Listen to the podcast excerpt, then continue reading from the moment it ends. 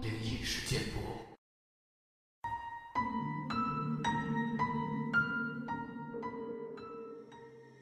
嗨，你好，欢迎来到今天的奇闻事件部，我是主播莫大人。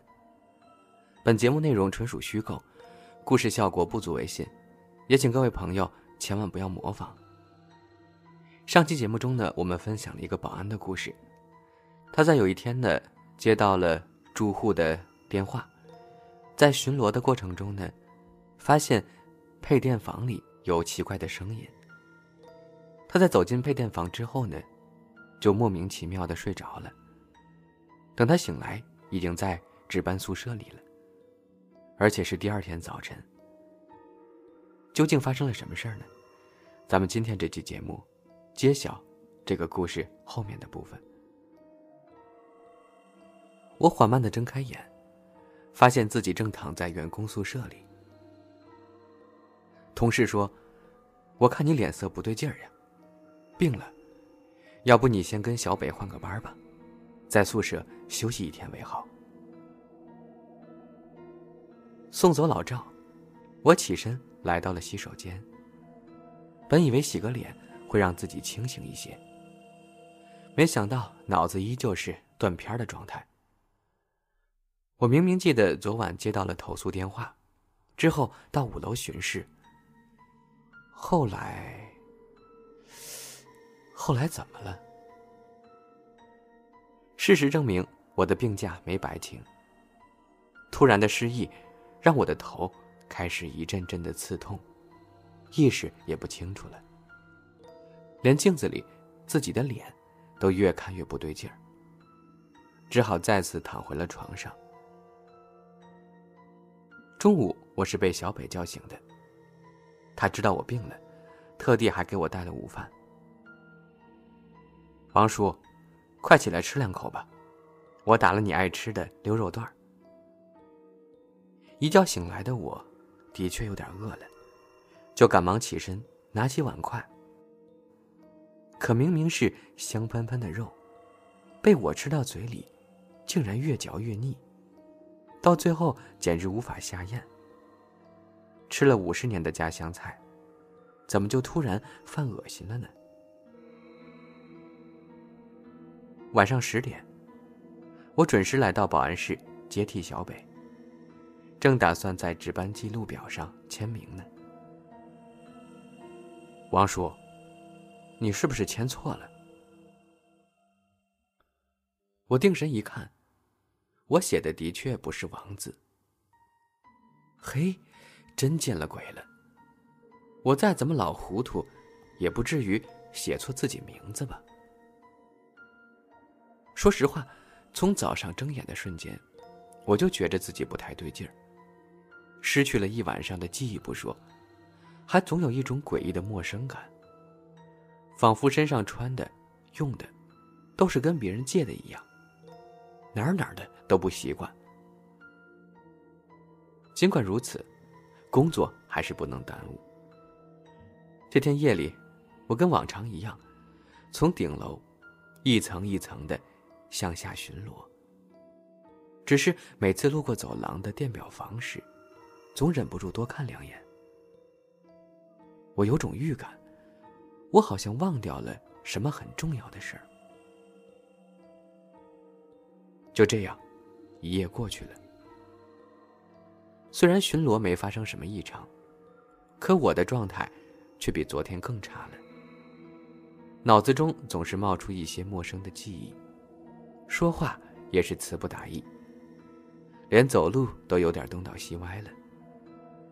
在小北热心的追问下，我索性就把昨天晚上巡逻和失忆的事儿说了出来。他听了之后，一脸严肃的说：“王叔，你别真是撞邪了吧？嫂子之前给你的护身符呢，你还随身带着吗？”应该就在我钱包里。可我一摸制服口袋，竟然掏了个空。对了，我的钱包好像几天前弄丢了。难道真是因为没了护身符，我就在昨晚撞了鬼？顿时，我脑海中又浮现出了那条双眼通红、凶神恶煞的大黑狗。对了，失忆了怕啥？王叔，咱可以查监控啊。刚好下午我没班，就顺便买了包烟带给监控室的同事，说我钱包丢了，想看一眼录像，找一找。通过视频，我知道了，那天我从三楼一直巡视到了七楼，最后还走进了本该上锁的电表房。可不到半分钟，我就看到自己走出了那间小黑屋，之后。便径直离开了大楼。我为什么会失忆呢？那间电表房里究竟发生了什么？还有，这录像里的人明明就是我自己，可我为什么总觉得无比陌生呢？就像是在看一个我不认识的人一样。这些解不开的疑问，让我一夜无眠。此刻的我不仅记忆没恢复，连身体也开始失控了。我甚至没法顺利做任何事儿，只觉得自己从头到脚都非常的拥挤，仿佛有个什么东西正努力从我的身体里挣脱出来。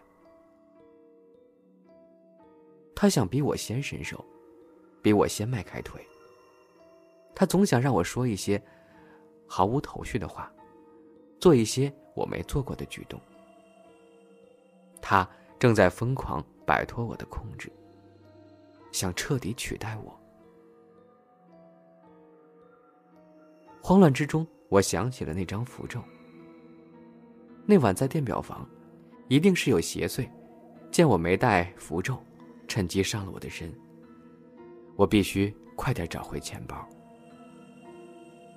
我开始手忙脚乱的翻箱倒柜，所幸，他还真的就在宿舍里，就在我床底的夹缝中。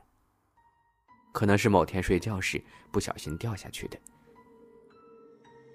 那张带有朱砂印记的黄符，被仔细叠在了夹层中。我刚想把它抽出来仔细瞧瞧，谁知那符咒竟突然变得像烙铁一般炙热，烫得我直接将钱包。甩在了地上。更诡异的是，明明我的指尖已经被烫红了，可手却还是不受控制的向地上，仿佛在抓一根救命稻草一样。符咒不是用来消灭邪祟的吗？为什么我碰不了那张符，可我体内的东西却想拿到它？这时。我的余光扫到了钱包中的一张照片，上面有一男一女和两个孩子。那个面露微笑的男人，就是王庆东。那个女人，是他结婚将近三十年的妻子。他有两个孩子，大的已经成家，小的刚大学毕业。瞬间，一段陌生的记忆，如潮水一般涌向大脑。我终于想起我是谁了。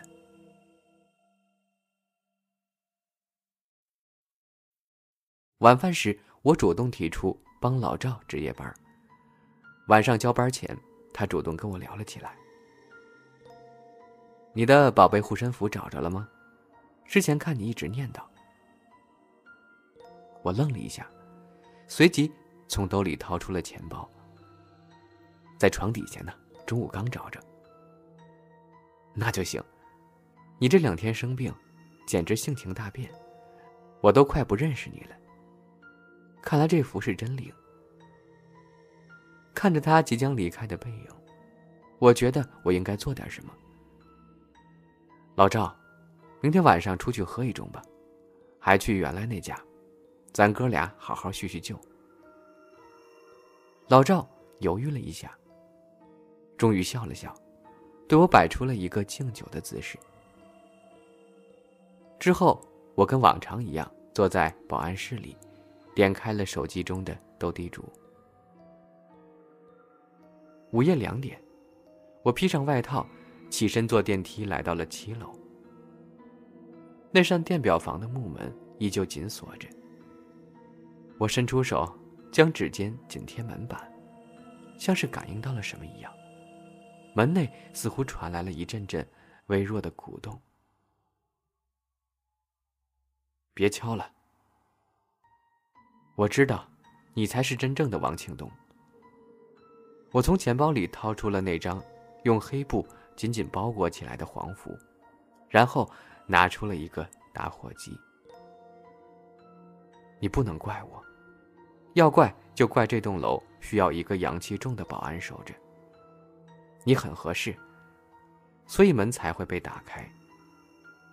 至于这张符嘛，从今天起，你不会再需要了。在火苗的吞噬下，那张符咒终于化为了一抹灰烬。门内也再没了任何动静。我守了十二年，现在轮到你了。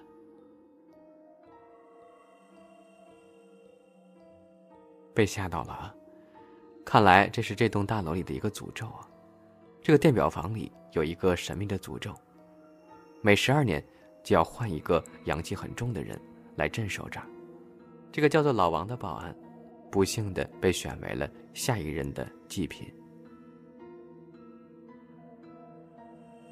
好了，到此为止呢，这个故事就讲完了。你们有过这种感觉吗？那些让你细思极恐的小事儿，能让你起一身的鸡皮疙瘩。生活中的亲身经历，远比恐怖片。更让人后怕。我爸妈生了一对双胞胎，没错，就是我和我弟弟。从小跟我弟弟穿的一样，吃的一样，一起上学，一起回家。在我的记忆中，我做什么事儿，几乎都是跟弟弟一起做的。但是我八岁那年，差点失去这个世界上跟我长得一模一样的人。小时候家里生活条件不大好，父母忙于工作，对于我跟弟弟几乎很少管，属于放养式的。夏天天气很热，门前有一条小河，有五十厘米深吧。但小河的旁边是一个大概一米宽的管道，平时用于拦截上游的污水。我记得那天，我和弟弟还有两个同学。照常在河里摸鱼摸虾，